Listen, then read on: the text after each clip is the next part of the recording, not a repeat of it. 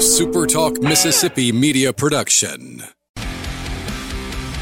What if everyone was turning their head to look at you with a brand new Flowmaster exhaust system from Exhaust Pro in McComb on Georgia Avenue? Cruise in style with Exhaust Pro of McComb on Georgia Avenue.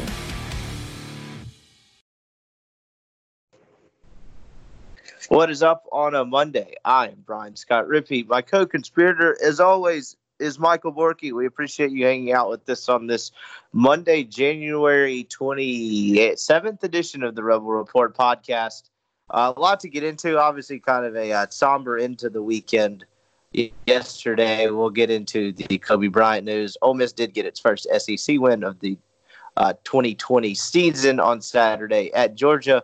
Played pretty well. We'll get into that some too maybe some baseball, but uh, given the news over the weekend, probably pushing most of that to Wednesday. But uh, what's up?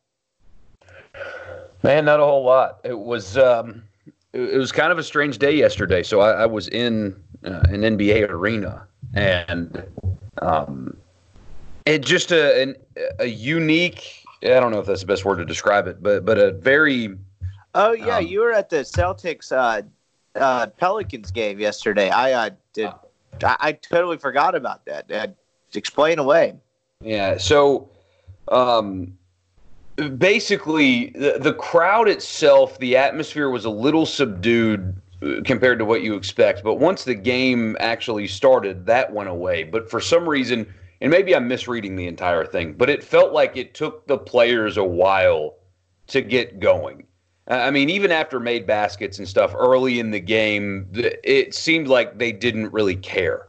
Um, because Kobe Bryant, I think Lonzo Ball said it after the game, was their generation's Jordan.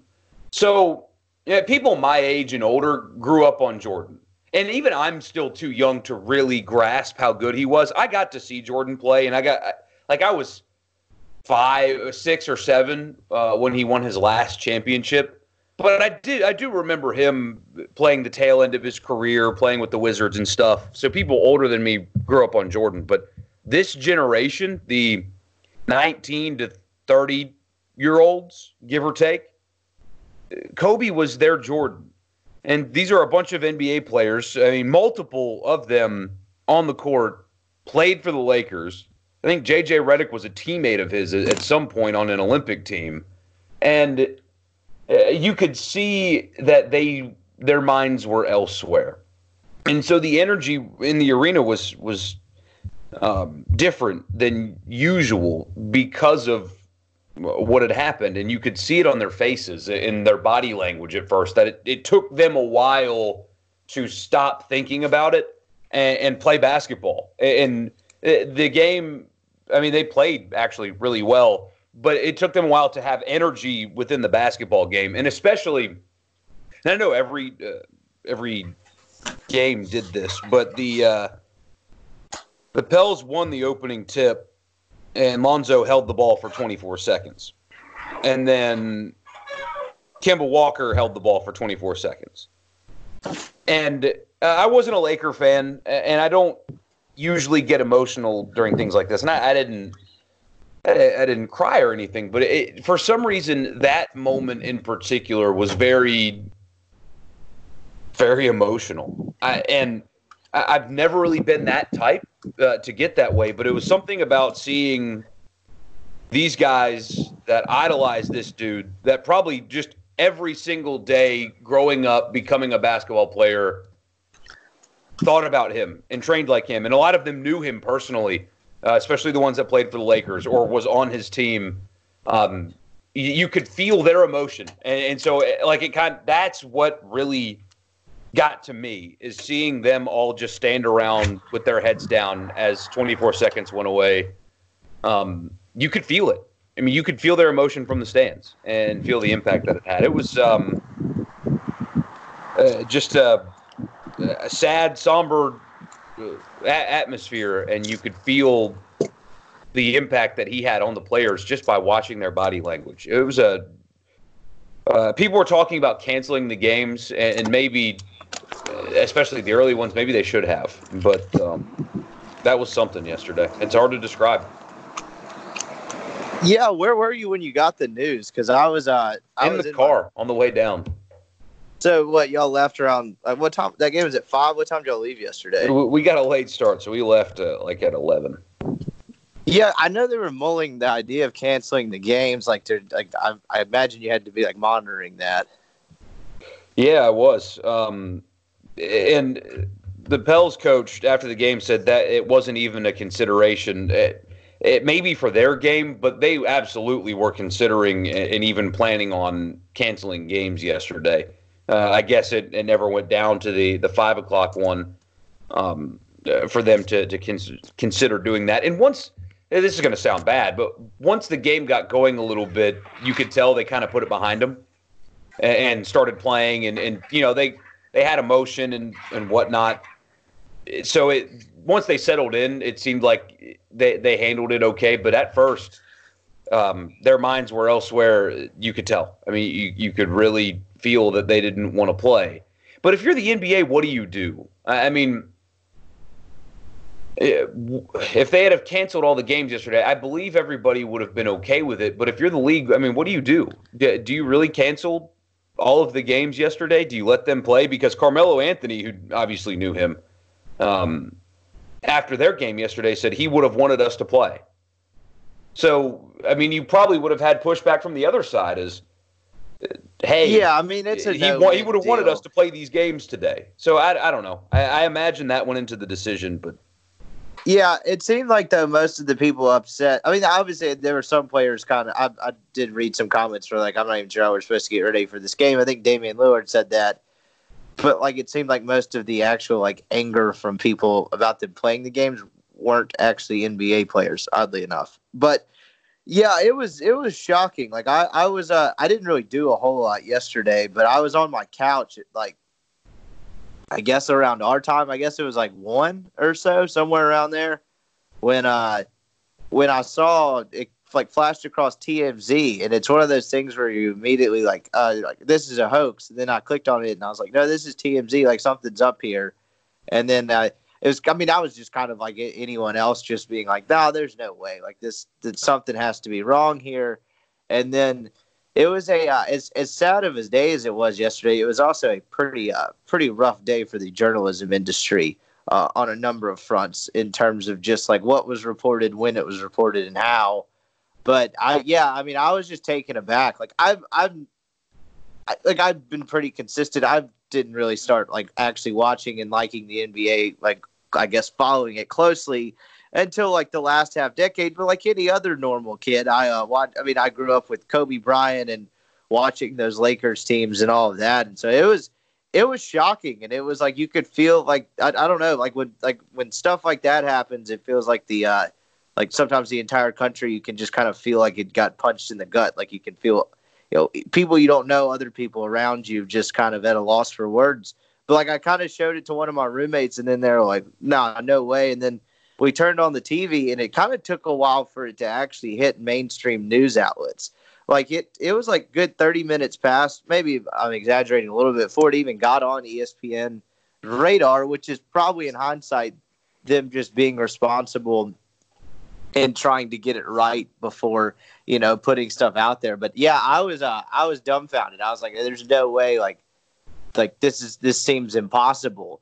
But I mean, obviously, it, it was very real, and it I don't know. I mean, it's it's just kind of inexplicable. And then you know, seeing all the tributes yesterday and all that was was, was cool. But I, I, can't imagine how hard it was playing a game and seeing Doc Rivers and all of them choke up and all, all of that. It was it was rough. Like it, I mean, it's one of those things where it still doesn't really seem completely real. Like it, it just it did like how that guy's life ends that way and like I say career, his basketball career was over. But I mean, how the guy was outside of basketball for like a year and a half and won an Oscar. Like it seemed like he was on his way to doing a lot more things, and just to have it end like that is is is pretty brutal. I, as far as like what actually happened, the only place I've seen that actually detailed anything like close to what happened with the crash was TMZ, and apparently uh, the helicopter was just dealing with very heavy fog and he they like they were on the way to wherever they were going for that basketball game, and they just started circling because they couldn't see very well. And then I guess that seemed to get pretty unclear as well. And instead of veering one direction, he veered the other, which was actually towards mountains, which seemingly ending ended up being kind of the what did them in as far as like the aircraft, but just just brutal. Like I I uh, I don't know. I was having. I mean, I, there's not anything else I can add that you know people didn't already add yesterday, or I'm not going to be able to say anything like more profound than anyone else. But just a terribly sad day. Like I just I don't know. It seems completely unbelievable. It still doesn't exactly feel completely real to me either. No, in the manner in which it happened, as you mentioned, it's just not something you hear very often. So when the the news first broke, you thought, "Wait, what? A helicopter crash? This may because uh, this is going to probably sound stupid, but the Chicago Bears social media accounts got hacked on Sunday, and uh, my first thought was, well, TMZ got hacked too, because that that's just you know it, uh, unexpected, but also kind of random. Um, but then it became obvious that it was real when when Woj confirmed it. That's you know that's how you know it's it's really real, even though TMZ does pay for that kind of information. It does it shows you the fragility of life, um, and that's why I see you. Anytime something like this happens, you see people go on the other side of, well, why do we care so much? Uh, you know, he had this scandal, or oh, he's just some basketball player. Why, why do people mourn this so much? It's because uh, people like him are larger than life, especially when you're kids. Uh, Kobe Bryant's not human when you're 12. Uh, he, he's he's larger than life. He, he's this this person that changes the way you operate every day. If you're a young sports fan, because everything you did, you would watch him, and then you go out in the yard and you would become him. And he was this. And it's not just Kobe Bryant; it's a lot of athletes, but they are bigger than people. And so when their life is cut short from a random act at 41 years old like this, it serves as such a harsh reminder of what reality is. Uh, that that our heroes are human just like us and our lives are so fragile and they can they can end and get cut short at, at a moment's notice unexpectedly. And it's a reminder that we're human. And being reminded that you're human is hard to swallow especially when it's somebody that you looked up to that you spent your life as, again as a young the, sports fan becoming them. You were them in the yard. You you wore their jersey and you thought you were them. And and now that that is over, it reminds you the reality that life is is fragile. Um, it's that there is an end, and it's hard to grasp for some people. So days like this are really hard because the larger than life figure, the person that you became, eh, that you idolize so much, is a human just like you, and that's yeah, hard I, to deal with. I would say the larger than life aspect of it, like if you were talking about a cookie cutter example of it, at least for people in my, I mean, I say my age range. I mean, it's it's you too. It's Kobe Bryant. Like, I mean, yeah. How many, how many, how many times like have you heard so? I mean, how many times in middle school did you chunk something in the trash can and just scream Kobe because you're an obnoxious teenager? Like Dude, my wife like, does it. Like, yeah, I mean that was the thing. Clo- a, a, sock in the uh, laundry basket last week and yelled Kobe, and I was surprised because she's not a sports fan. I was like, wait, how do you know that? And that's just something that everybody did.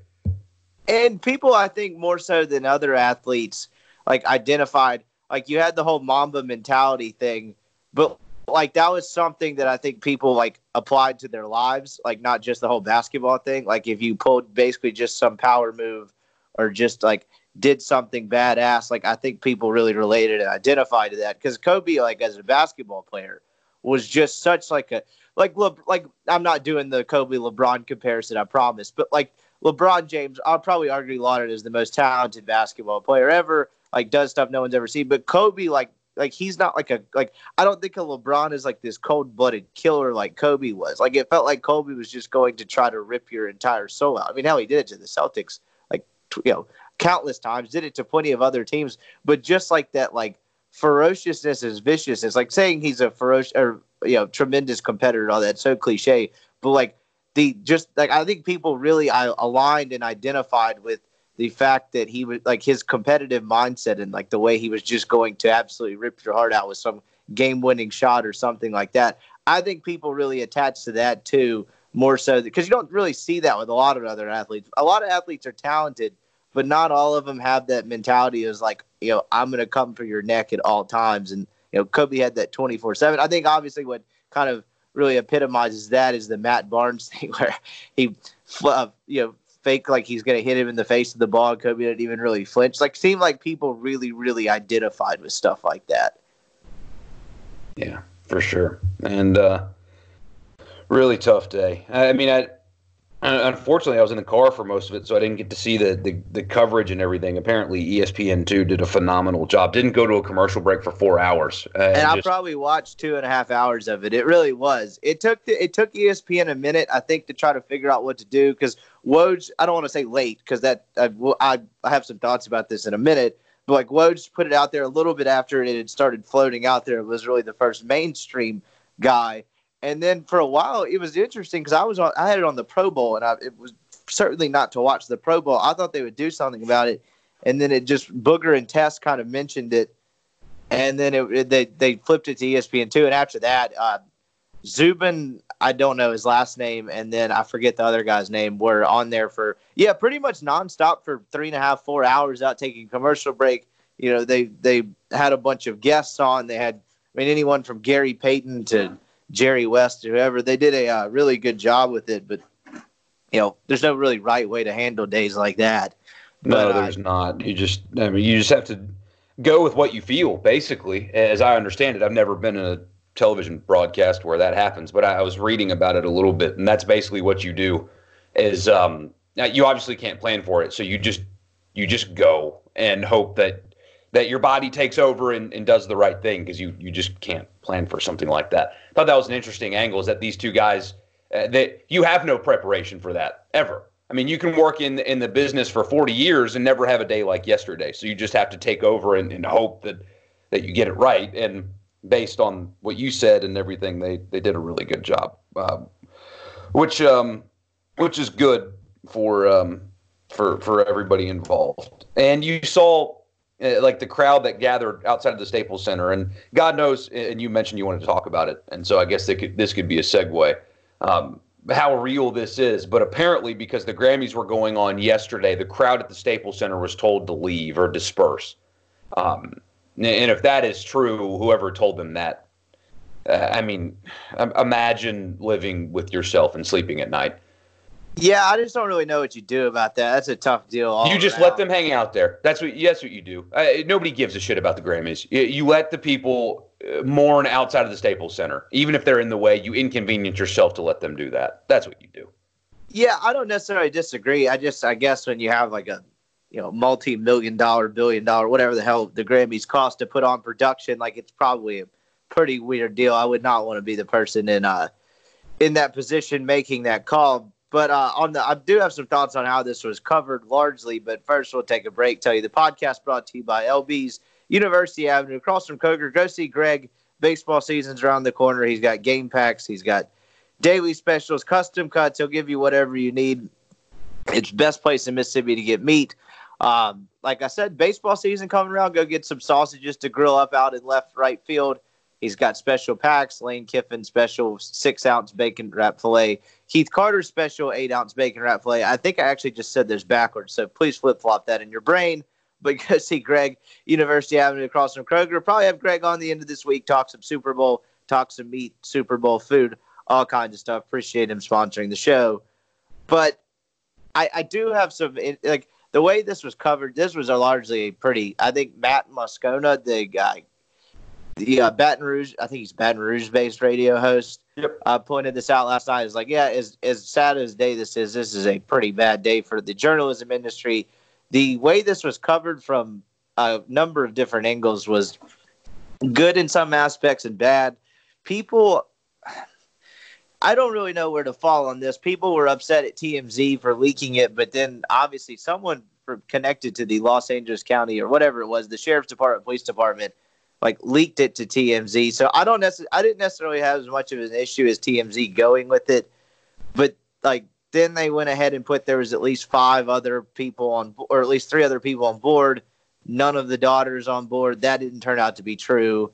And then I, it was interesting that the ABC report, I think, is the one that epitomizes this. But I was, uh, after it all happened and we watched the initial shockwave, I was about to go out and get lunch. And it was the first ESPN cut to a special ABC report.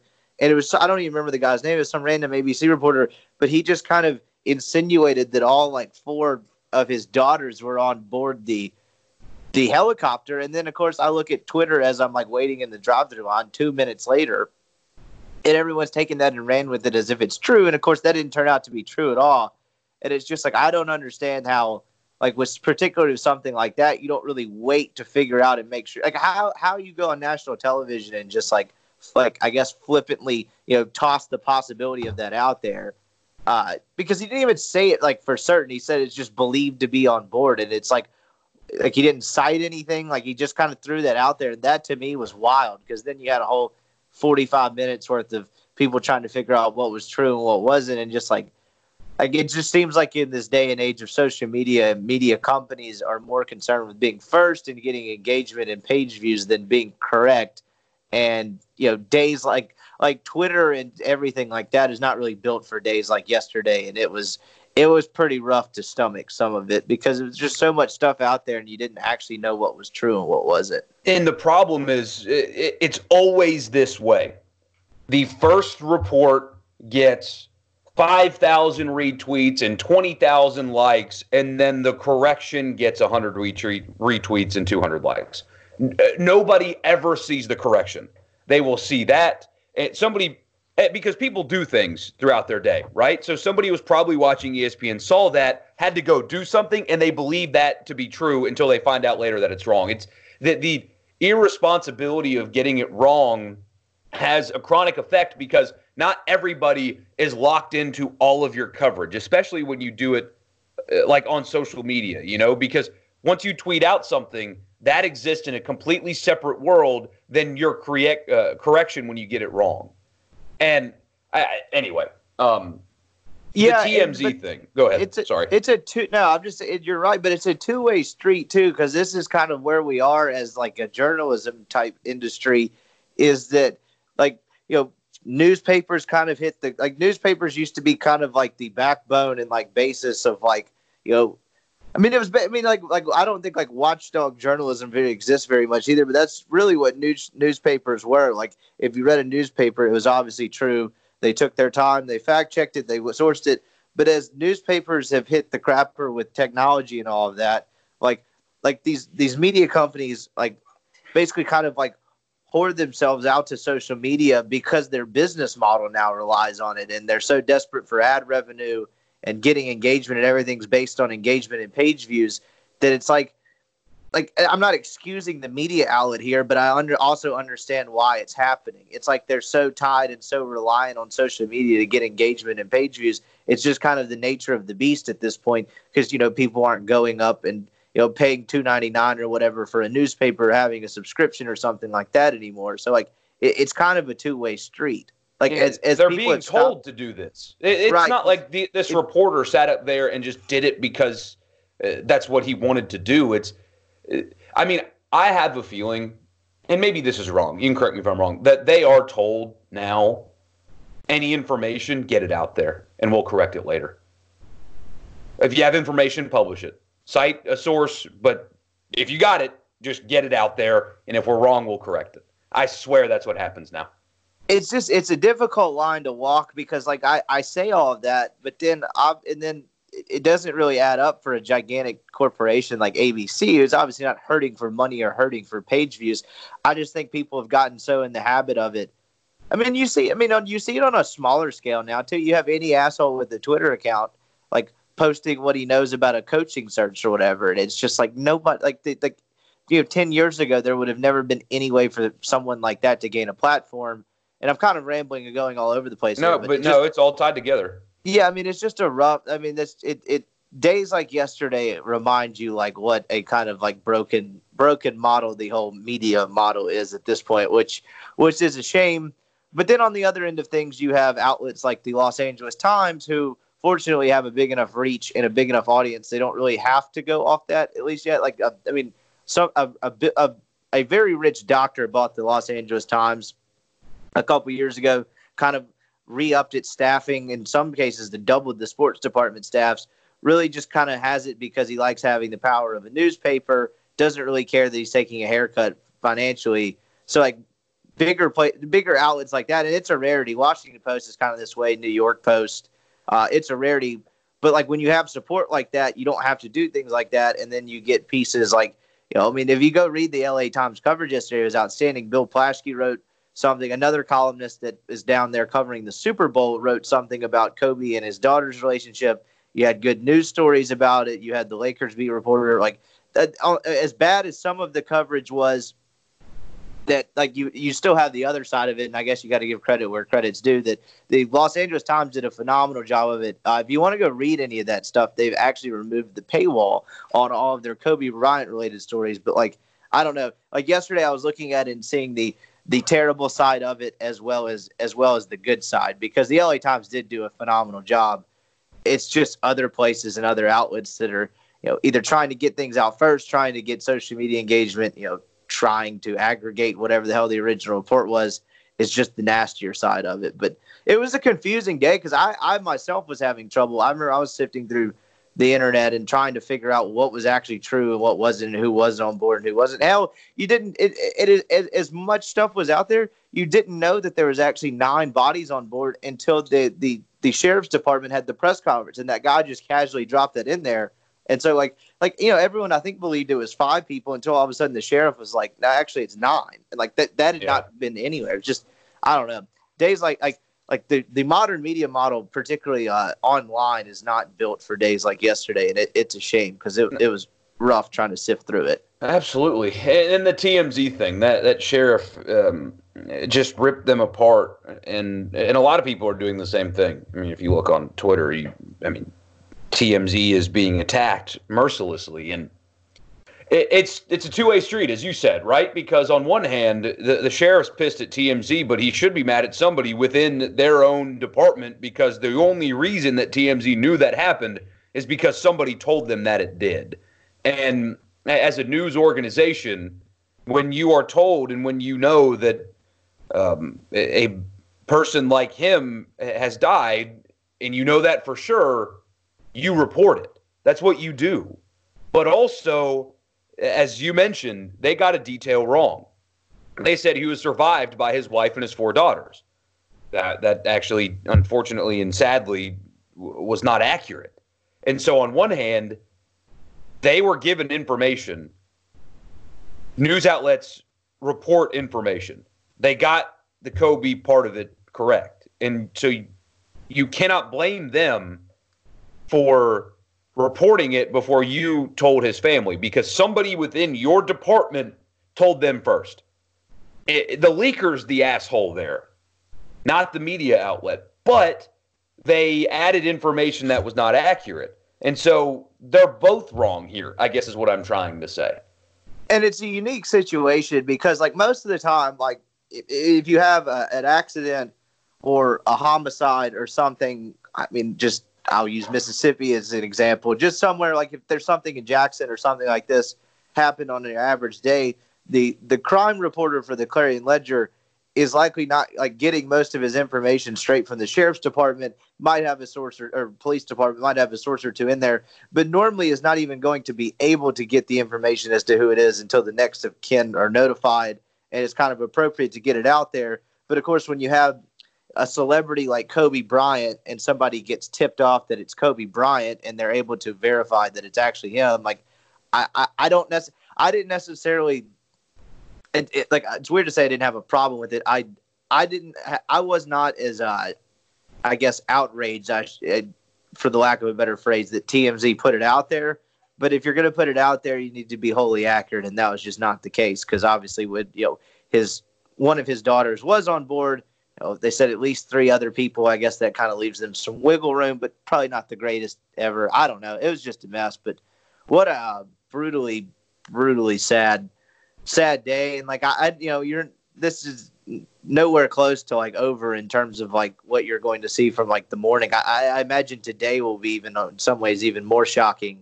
I haven't turned on the television yet today, but uh, I, you know, I, this seems like it will go on for you know, a couple weeks, and then you have the the Lakers and the Clippers set to play a game, I believe Tuesday Tuesday night, and you know, I, I imagine they play the game, but like that that will be a, a, a scene and a sight in and of itself. It's uh, yeah, I mean, I, I literally I, I I just I go back to the fact that like when I originally saw it, I just just like talked myself into it. Someone being hacked, like I just didn't, I couldn't believe it. I didn't really want to. Yeah, same here. Uh, I thought it was uh, along the same lines of what happened to the Bears. Uh, I, that was my first thought. Um, and uh, you, you see it, and you're going to continue to see it. But the the amount of people that uh, were inspired by him in one way or another and uh, just the hurt they have today. It's um, it's a hard day, and uh, I mean he enters in a list of of athletes that were, uh, I mean, maybe not in the prime of their career, but were, were taken away too soon, and it's just sad. I mean, I, am I'm, I'm looking at Twitter right really... now, and a, a, show that I follow is um, got a picture of of Steve McNair on their rundown, uh, being somebody that was differently, but taken away too soon. And that, that's the kind of stuff that you're going to see for the next few days is um, memorials and then reminders that, that, he this is sadly not a unique situation at all. Yeah, because this is like I, I I was trying to find a comparable case in terms of like a, a tragedy happening like this, but I can't. Like it's it's like Steve McNair's kind of one, but he was a little further outside of football at that point and was not still very much in the public eye. Like I, I'm not a NASCAR guy, but Dale Earnhardt came to mind. But I don't really. I was pretty young when that happened. I don't really remember. Yeah, that. this it, that's probably the best comparison that you can find because I he. I mean, he was, was three years out of the NBA and still very much in the public eye. Like it, it I mean, he was seen at Laker games. I mean, he trained LeBron, with Trae Young this summer. I mean, that's Trae Young spent his summer working with Kobe. Yeah, and it's just a it's a eerie and very ominous to it was like going like LeBron passing Kobe on the all-time scoring list on Saturday night in Philadelphia, where Kobe Bryant is essentially from, and then watching those clips play back, like LeBron, who I don't always think is like like I get the sense every a lot of times when LeBron talks that it's not genuine and he's very calculated. But like last but on Saturday night when he got asked a question about Kobe Bryant and passing him, he spoke seeming like I, I, I felt it was very genuine for like four or five minutes, just kind of off the cuff about you know learning like meeting Kobe for the first time and all of that, and just seeing that played back twelve hours later. You know him having knowing obviously having no idea this would happen was uh was was pretty pretty like it was it was cool in some ways, but also just very very eerie and very sad. But I yeah I don't know I, I don't even know like I don't have a ton a ton else to say on it. It's just it's it's unbelievably sad. But I mean, it, it's interesting because he was kind of a complicated athlete in the sense like people keep using that word and like complicated is like a very broad word that you can cover a lot of bases with. But like he was flawed. I mean, he had you know he comes up. They have the three peat. He's great. He uh, he has the the the rape case that was ultimately dismissed. Uh, obviously, he he paid an undisclosed settlement in a civil suit, but all criminal charges were dropped against him. And you know, I I wouldn't actually. I was seven, eight, I think seven or eight years old when that was going on. I think it was 02, 03. I don't remember a ton about that. I, I read some details from it yesterday, just out of curiosity and like you know, all of that aside and everything else. I mean, in some ways, like the flawed nature of Kobe, and then seeing him kind of, I guess, shape up and turn into a pretty good, seemingly a good person and a good father you know, despite mistakes in the past. And I'm not glossing over something as serious as that. I just I wasn't old enough to remember that when it happened. But I think people related to him in some ways. In that sense, it's like like it wasn't always like good with Kobe Bryant, whether it was his off the court stuff or the injuries. You kind of saw the good and the bad. To where you haven't like like with someone like LeBron James, like you haven't really seen a ton of bad. So I think this made people relate to him on a more personal level too.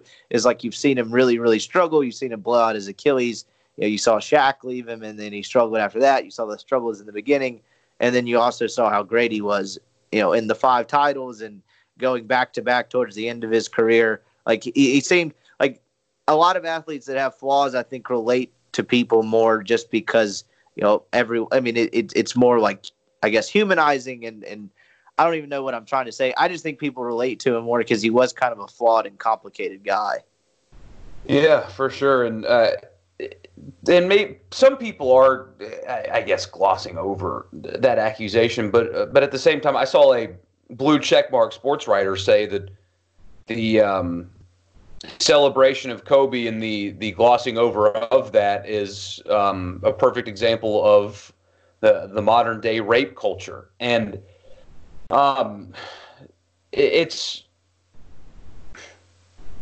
Let me see if I can say this correctly because the charges were dropped and the case was settled, we don't know for sure what happened. So to just openly concede that the accusation was true and we should talk about it as if it was, I think that is irresponsible at best.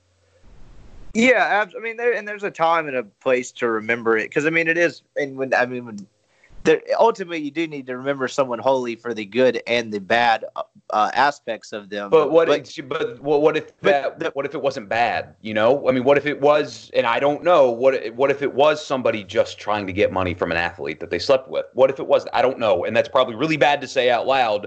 But I just I don't know if you should spend that much time today talking about that when the details don't exist. Yeah, I mean, I, I, yeah, and just the, I guess that happening right in the, you know, two hours after the helicopter hits the ground, like, it, it seems like there's a time and a place for that, and just, I guess, harping on that in the immediate aftermath feels a little bit cruel, but again, it's, it is part of his story, so it, know, a lot of delicate angles to this, but just tough day overall. I mean, I, I was reading a bunch about Kobe that I didn't know yesterday. You know, he spoke like five different languages I didn't know he spent a lot of his childhood in Italy while his dad played professionally, and then he was literally just named after Kobe beef. Were you aware of this? No way. His family really just enjoyed Kobe beef from Japan, so he was uh, that. That's where he got his name from Kobe beef. That's pretty funny.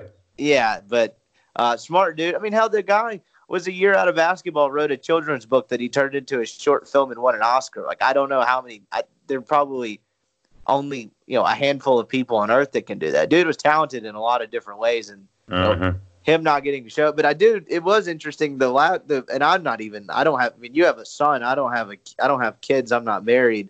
But the lasting image of Kobe still in my mind, like the last one I have, is like him. He he what he did seem to always be with his kids, with his daughter. You know, the last two to three years, which I think created a fond parting image of him uh, and I, I, did see some people that that are parents and have kids that I know being able to relate to that yesterday too. Uh, seemed like a pretty good dad. Obviously, the kind of sad nature of them going to a basketball game, uh, his daughter's basketball game when that happened, but uh, definitely seemed in the last two years to be a pretty committed and uh, and and devoted dad, which I, th- I think a lot of people remember him fondly for. But yeah, I don't really know what else I can say. I mean, it's it sucks. It's a sad day. Like when you one of your childhood figures that were kind of a staple of your sports memories is is gone far far too soon. But I, I, just I don't have much more I can add that hasn't already been added. I'd encourage you to go read Los Angeles Times, whatever everything um, coverage wise that, that kind of remembers him because I, I did a bunch of that yesterday and it was uh it it was cool to kind of I guess reflect on things I both I did and did not know about the guy. Yeah, Bill Plaschke, uh, who's a panelist on Around the Horn, so you, are probably familiar with his name. Maybe not so much his work if you're out there listening. Um, has a column that's worth reading. Absolutely, Dylan Hernandez. I read one from yesterday afternoon as well. I had one another sports columnist there. All kinds of good stuff, but yeah, tough, tough day. Elsewhere, uh, basketball wise, we did have some uh, some local news this weekend. Ole Miss won its first basketball game of the uh, of, or excuse me, first SEC game of the 2020 season on Saturday, a 70 to 60 win at Georgia. You know, I, I my initial thoughts are probably can't get too caught up in this because Georgia's not very good. But at the same time, I, I, think that team that team hadn't won a game in a long time. I mean, they hadn't won a game in the calendar year 2020. Like it, it's it, it, felt like it was a good day for them and, and kind of to get that monkey off their back and finally get on the right track. I imagine it was just a giant collective exhale in the locker room. Uh, I watched most of this. I was not in a place uh, that was like writing conducive when I was watching this, but I did pay pretty close attention to this game and watched, I would say, the majority of it. I, my main takeaway is Georgia's not very good, and Ole Miss finally kind of got the supplementary offense uh, around Breein Tyree and looked a, just a lot more coherent on that end. But a lot of, I think some of that was also Georgia's not very good defensively. But overall, I thought a pretty good win for them. You know, I I don't know. I, I see them continuing to struggle. I think they have too many flaws. I don't think they're good enough defensively. I don't necessarily buy that this offense is going to be sustainable. But for a day, if nothing else, they they looked a lot better and they they played like it. And I think an important win for Kermit Davis and them just to kind of collectively exhale for a bit. Yeah, we'll have to see it to believe it, right? Uh, I mean, if, the, if this is just a flash in the pan or this is something that they can do moving forward. However, it was nice I mean, you mentioned Georgia's not very good. Well, Texas A&M is atrocious, and uh, they still had a stagnant offense that ran through one player and one player only. It was nice to see, if only for a game, uh, them move the basketball a little bit and, and create good looks and opportunities for multiple guys. And DMC stayed out of foul trouble and uh, produced. Uh, I mean, still just not very strong on the block, especially defensively. He's just not.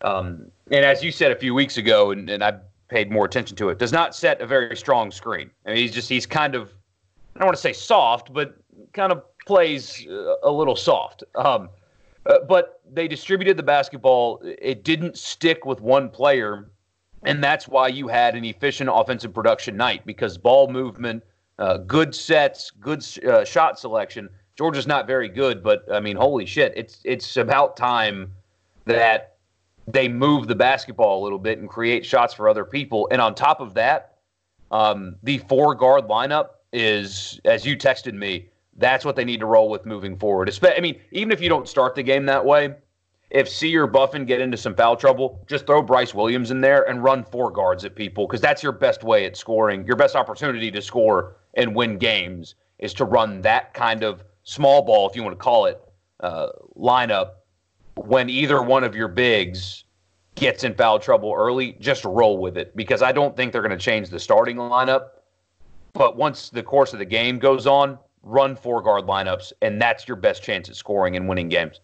Yeah, and the small ball lineup you're referring to is is Shuler, Tyree, Williams, and then you either have Hinson or Buffin, and then Sy, or you could go, I guess, really small and do the the Hinson Buffin together type of thing that they tried at the beginning of the year to do, but it just didn't really work, and it's tougher to do without Luis Rodriguez. But they did have some success with it on Saturday, and I agree. I think you just need to you need to kind of go with that and just kind of accept your defensive limitations on that end. You but Khadim Sy 16 points on six of 12 shooting. I think he grabbed what four total rebounds. Ole Miss only turned it over 13 times as a team. You had 14 from KJ Buffin. Like that's what you're going to need from the combination Hinson, Shuler, Buffin, and Sy. Two of those four in any given game are going to need to be in the you know 15 to 17 point range, give or take a couple points. And not only that, they're going to just have they're you have to play well on both ends as well. Like they're going to have to score pretty well. I mean, they're going to have to score in that range, and then they're going to have to at least be competent enough defensively. I mean, I know they won the game by 10 points, but Buffin Hinson posted a plus minus of positive 17 uh, and Buffin had 14. Those are the two highest, other than Breein Tyree. Like you're going to need those kind of minutes from those guys. Buffin kind of finally got it going after really just looking lost for about a month and a half. You know, he had some spurts in there where he played okay, but you know, Saturday I thought was his best collective game since probably the beginning of the season. Uh, Kermit Davis may agree, may disagree, but certainly a much needed win. On the other end of it, Georgia is uh, Georgia's pretty rough. They have a lottery pick and a bunch of players around him that just aren't very good. I wasn't really impressed with Edwards either uh, too much. I mean, he scored 13. He was 3 of 12 shooting. That's the third game in a row I've watched Georgia. I watched them play state some, and then I watched the Kentucky game. Uh, he has been, I, I, think he'll be a pretty good NBA player. I get why he's an NBA prospect, but he has not been that impressive. And then Georgia, everywhere around him, was just awful. I mean, they, they were 17 of 55 from the field with 16 turnovers. Like, they, they're just not good. And it's kind of ironic because Crean threw those dudes under the bus last year, saying like, "Remember, this is the talent I'm working with, or whatever." Well, now he's got a lottery pick and a bunch of his dudes in there, and they still suck. Yeah, maybe there's a reason he's not the coach at Indiana anymore. Uh, people keep telling me that Anthony Edwards is an NBA player, and, and man, maybe he is, but I have uh, now watched a lot of NBA, uh, especially uh, you know the last seven years, but the last three years or so, I've really gotten locked into it, and I don't see it. Uh, the, and the NBA takes such a special and unique player. And when I watch this dude, I see talent, but I don't see a guy that can actually get minutes on the floor in the NBA. I, maybe I'm wrong, but I don't see that at all when I watch this dude play. I see a good player. I mean, maybe he'll, Uh, you know, hang around the G League for a while or be on the end of somebody's bench. But if you're telling me that guy is going to get minutes in the NBA, I'm not buying that. I don't see it. Maybe I'm probably wrong. I just don't see it when I watch this dude play. Yeah, I, I, think he could play in the NBA, but the it, it, I think it's a fairly weak draft as is, and like a terrible draft. Yeah, in a normal year, I don't like he like the fact that he's a lottery pick and probably going to be a top three to four pick unless something changes between now and then. It both underlines what a weak draft it is, and to your point, I, I don't necessarily see that e- either. I do just think his raw athleticism and his frame I think he could contribute in an NBA rotation for a while, but I don't see him being an impact player in the NBA either. Maybe I'm wrong, but I, I just don't see it either. He looks lost sometimes defensively. He didn't he shoot well enough for one to me. Yeah, and there's no, and he doesn't take a like he can't like. There was never a point in that game where I thought, okay, this guy's going to put is not shooting well. This guy's to put his head down and go to the rim, and there's not going to be anything Ole Miss can do about it. And that was kind of the same thing in Kentucky and State's game that I watched against them. Like there was never a point where you felt like he was going to put his head down and go get a basket, and there wasn't really much Ole Miss could do about it. And that that's the kind of stuff you see from guys that are projected lottery picks. That's he what you kind of see from James Wiseman, that were not Anthony. threes. Yeah, I mean it's just Two. exactly. He's a It six is- foot five guard, and nobody on Ole Miss can defend him. And he settled for te- ten of his twelve shots were three pointers.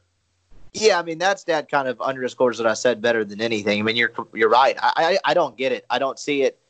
Maybe that changes when he gets into an NBA organization. I don't know, but I yeah I, I just didn't see it. He didn't really like if I, I I was sitting there watching it, trying to watch it from Ole Miss's point of view. Like if I'm coaching against this guy, like what am I afraid of? And I the conclusion I came up with about 25 minutes in that game was not really not really a whole lot. Like he he he, didn't seem to make more of an impact than any of the other guys they had out there. At least not too much more, but.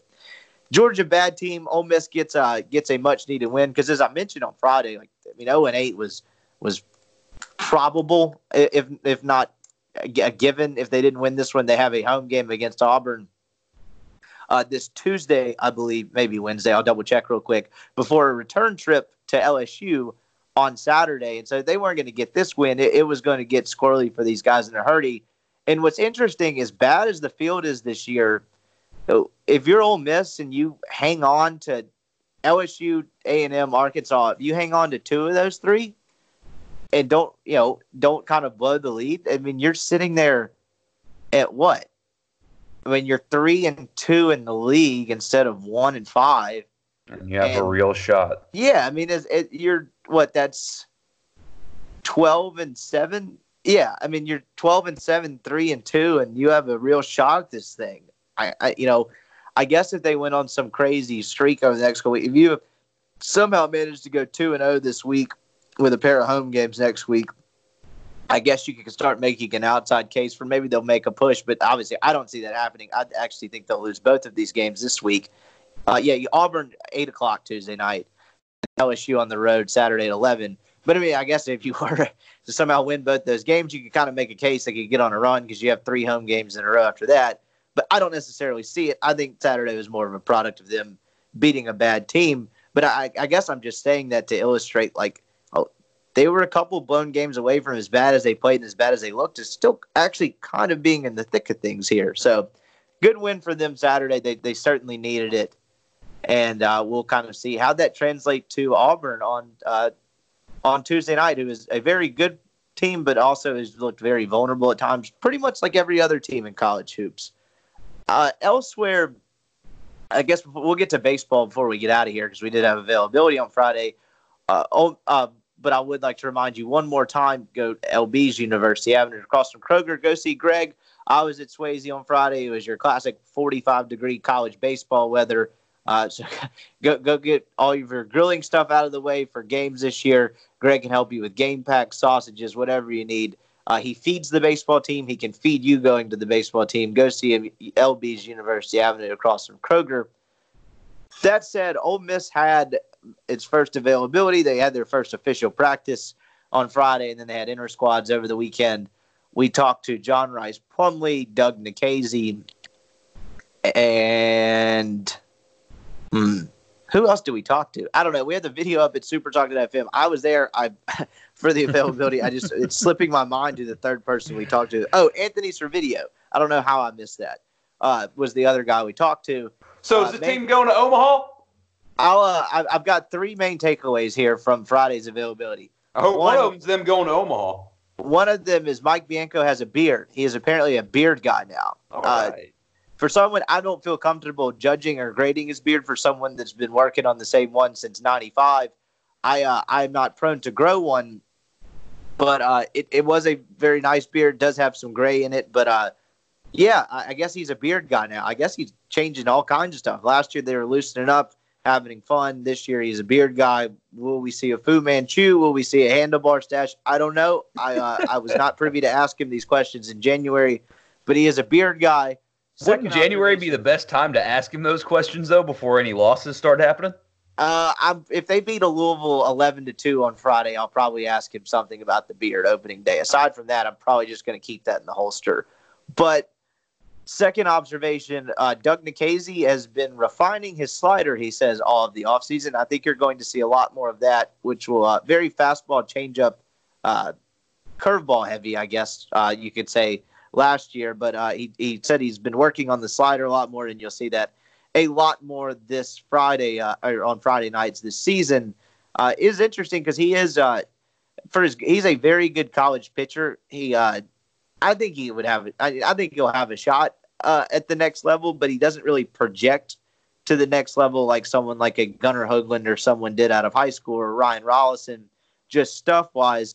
It is going to be interesting to see him going up against a bunch of guys that are going to be on those projections on Friday nights in the SEC because the league is as loaded as as I've ever seen it. And I know you feel like if you listen, if you keep up with college baseball, you feel like people say that every year, but but it, it, it it's very much the case this year. I mean, I, I think you could have competent NCAA tournament worthy teams in this conference, particularly in the West, fall ten and twenty or twelve and eighteen or something like that. Like I mean, the league is loaded. It's going to be interesting to see uh, because you you see a lot of guys flourish in the Saturday role. I mean, I, I, you could go on and on. Christian Trent, Ryan Rollison. I guess he was Sunday, sometimes Saturday, uh, until his uh, sophomore year. But freshman year, you see a lot of guys flourish in that role. But it, it's a whole different animal when you're the guy on Friday nights in the SEC. I guess Will Ethridge falls in that category as well. So it'll be interesting to see how he kind of transitioned in that role, being the guy going up against elite level arm talent week in and week out on Friday nights. The SEC, you know, I mean, pitching in the manner knowing it's going to be a low scoring game and you're probably going to win it on your shoulders type of deal. Um, it's always interesting to me to see how guys adjust to that role. Uh, third note I had Anthony Servideo back at shortstop. I mean, that's not really a surprise there, but says he's enjoyed it. Uh, someone someone asked him to project the outfield, and he couldn't either. I think that's a wide open deal. Uh, really, aside from that, that's all I had. I mean, Plumlee. You didn't say anything about Omaha. No, no one said anything about Omaha. I don't even think they got a question No, about Omaha. you though. You didn't say anything about Omaha. When you watched this team one time, did you see an Omaha team?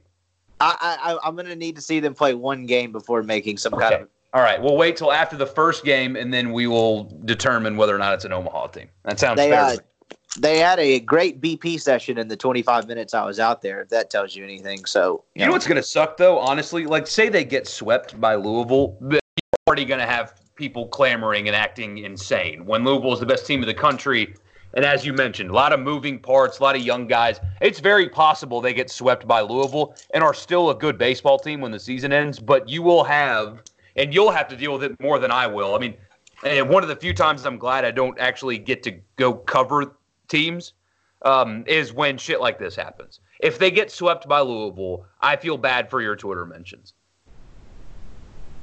Yeah, I'm, I pretty much just uh, I pretty much have had those off for a, quite a while, but uh, I, I I do get your point that yeah I I, I The think there's overreaction will be insane, and it, it shouldn't be because, as you've said, moving parts, young team. It's going to take some time for them to settle into their roles and figure out who they are. And playing Louisville in Week One just doesn't help that fact. And yet people are still going to lose their shit because Dan McDonnell came into Oxford and beat Mike Bianco, and that's just not fair, but that's what's going to happen. Yeah, and I, guess the example to caution against that is you remember in, in 17 when all those freshmen came in, they went, I think, 6 and 0 against a top 15 East Carolina team and then a top 25 uh, UNC Wilmington team and struggled mightily after that. To your point, I don't think any series in January is going to make any sweeping determinations about this club, but it, it is going to be interesting because I, I do think. Look, if they hit, I think they'll have a chance to compete with just about anyone in the SEC because I do, I do like what they have on the mound. I do like what they have in the bullpen. I think if they can get a couple of these freshman arms to contribute as well, you know, Derek Diamond can kind of fill in and be competent on Sundays. They've got some intriguing bullpen options, but you know, if if if they struggle to score runs out of the gate, I think it's going to be a long year because the league is as stacked pitching and position player wise, like I said, as it's been in, in a long time. And you have a ton of newcomers, and some of them are older JUCO guys, so it may be a little bit different. But you know, the last time there was a lot of new faces on this team and a lot of young talent, a young talent, they really did struggle in 17. So I, I think there's a chance they struggle. Uh, but you know, I, I guess if, if they hit and you have you know, the Tim Elkos and Cael Bakers of the world and Leatherwood, Dunhurst, whatever, if you can kind of form a formidable lineup around Tyler Keenan in the middle, uh, I think they'll have a chance with anyone. But again, that's that's easier said than done because SEC pitching and this level of SEC pitching is going to be a uh, a whole different beast for a lot of these guys. For sure. Well, I'm looking forward to it, man. I, um, I don't like baseball, but I enjoy college baseball in this state. I really do. For some reason, like I cannot watch a college baseball game that doesn't feature one of the two teams that we have to cover on a daily basis on the radio. I, I can't do it. I try. I really try. And I just can't do it. But when it's one of them, I sit and watch it and enjoy it. It doesn't make any sense but I'm looking forward to it, and we'll cover it, and you'll know a hell of a lot more about it than I will. So I'll just kind of, you know, be here for you to bounce shit off of most of the season. But I'm still looking forward to it. The yeah, I uh, I'm kind of in the same. Well, I enjoy covering baseball. It's my favorite sport to cover. I think it's easy. I think it's enjoyable. Uh, now, do I always enjoy four-hour college baseball games on a you know Friday night in March? Not exactly, but SEC baseball is is enjoyable to cover but uh, yeah, I mean, it's it. I'm glad baseball season is coming around. I, I, enjoy it. It'll be interesting to you know. There's a lot of interesting storylines on this team that we'll have plenty of time to get to, and uh, it will be an interesting team because uh, the expectation levels are drastically different than they've been the last two years. But you know, the the ceiling and floor with this team, I would say, is so wide that it, they will be a fascinating group to cover. Uh, we were gonna do a baseball centric and heavy show today, but obviously, I think the Kobe Bryant news kind of threw a wrench in that. So I will work on getting one of the D1 guys on Wednesday. We'll probably do a pretty baseball heavy show then. I'll probably have some written content out this week. And then Friday will be Mailbag Friday. I'm sure it'll be very Super Bowl focused. We'll get into that some on Wednesday as well because it is Super Bowl week. We'll have the final game of the season this Sunday. We'll have the final football LBs pick them, all kinds of stuff. So uh, a lot of baseball ahead, a lot of time to discuss it. We'll have some football at the end of this week too. But uh, unless you got anything else, I'm gonna get out of here. That's it, man. Cool. Well, for Michael Borky, I'm Brian Scott Rippey. If you liked what you heard today, like and subscribe to the podcast. Tell your friends about the podcast. Rate and review the podcast. Uh, we really appreciate you guys listening.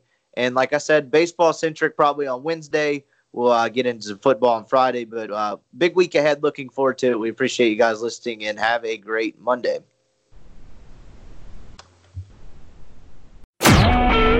A SuperTalk Mississippi media production.